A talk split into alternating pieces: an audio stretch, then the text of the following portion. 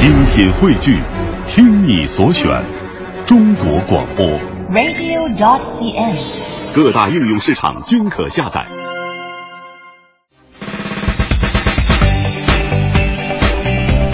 十点零五分的时候，欢迎各位持续将调频的指针停留在了中央人民广播电台 u Radio 都市之声 FM 一零一点八。大家好，我是晶晶。我是清源，我们是 SOHO 新势力哎，你有没有这样的情况？就是在你漫长的这个职业生涯的过程漫长 我是有多资深就？有没有过一次是你开了麦之后说我不是晶晶的？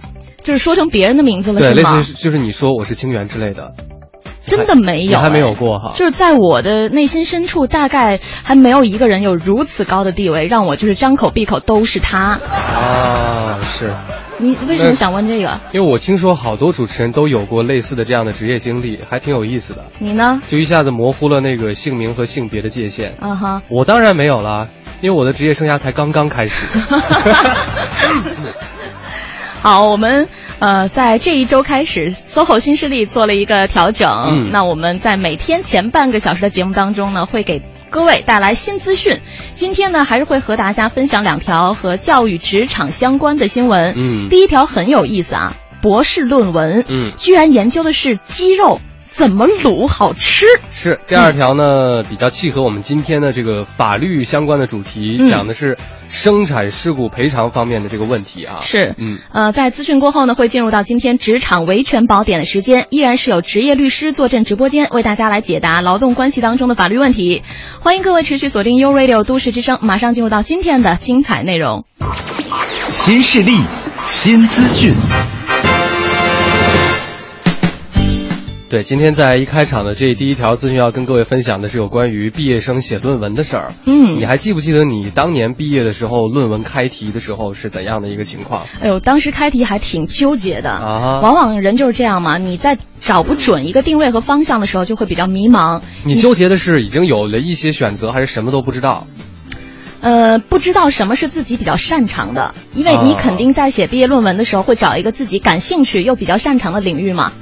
不知道什么是自己比较擅长的。你比如说，因为像像这个播音主持这个专业离我现在更近一点嘛，啊我就当时不知道我要写哪一个哪一个种类的节哪一个类型的节目比较合适。嗯嗯，你你纠结的点是哪个比较好写，还是当然是你越擅长，他才越有话可说，才越好写呀。但是你又不知道自己擅长什么呀？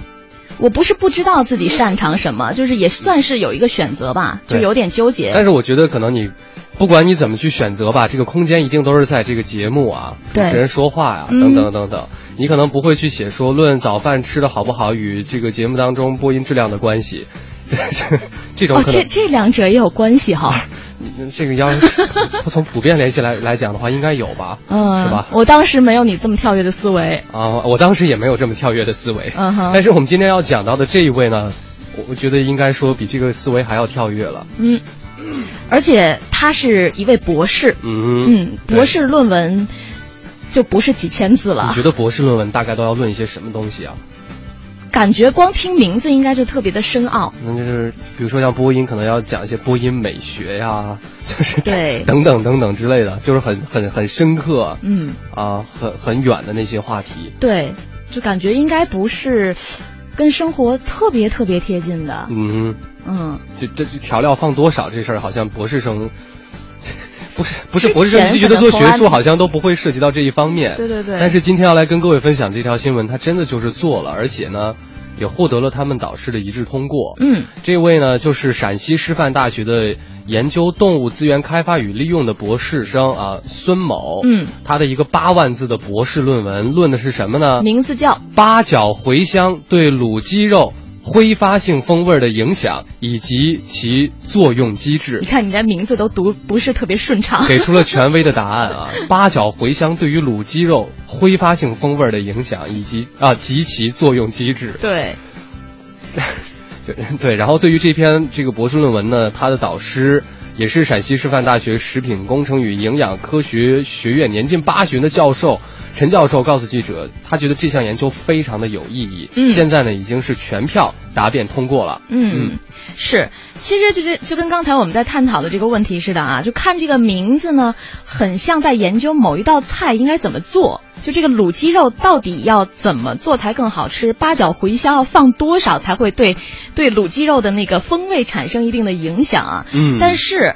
他的论文已经全票答辩通过了嘛？就是这些老师们呢，包括他的导师都认为，这个是科学研究，和普通的烹饪真的是有很大的区别的。嗯哼。而且这个课题主要研究的是香料对于肉类制品风味的影响，让风味实现可控，让产品的质量达到一致性和稳定性。目的是让传统肉制品走上规模化工业生产。其实这个让我想到了前段时间看到了一个新闻，讲的就是关于酿酒的，它是我忘了是哪个国家了，嗯但是他们通过一种技术呢，可以。呃，很大程度上的减少发酵的时间，嗯差不多概念。比如说，你以前这个酒要酿十五年能出来的风味儿，我通过现在这个科学技术的话，我我可能不到一年的时间就出来了。嗯，所以就会使得这个，所以我觉得这个会带来一个问题。当然，这个鸡肉倒还好，因为卤鸡肉本来也不需要去去发酵、去陈酿之类的。对但是对于酒来讲的话，你说它的价值是什么？就是时间是它价值的很重要的一部分。嗯三十、年、五十年、一百年，这个这个这个这个这个之间的差别很大。嗯但你如果光从风味的角度去讲，我一年酿出来跟你十五年的风味是一样的。哎，这感觉好像就生产效率提高了。但是带来的相应带来的就是可能传统工业、传统这这这种这种这种这种手工方式啊，它它可能就是一个衰落，就你很难去讲。我觉得这个让人会让人很困惑。嗯就是这种科技手段发达之后，对于我们制造食品也好，传统的一些制作工艺也好，可能对于他们来讲，对于就是商是好还是坏对于商品社会来讲的话，它都是。可能是一种打击，嗯对。那那你想，你如果是是是消费者的话，你肯定不会再去买十五年酿出来的这个酒，当然，它生产的成本也降低了嘛。贵的多啊！你你嗯买到手里头价钱，你喝的是一个味道。是啊对。但是再反再来说，这个味道真的好喝吗？十五年的味道是什么？对吧？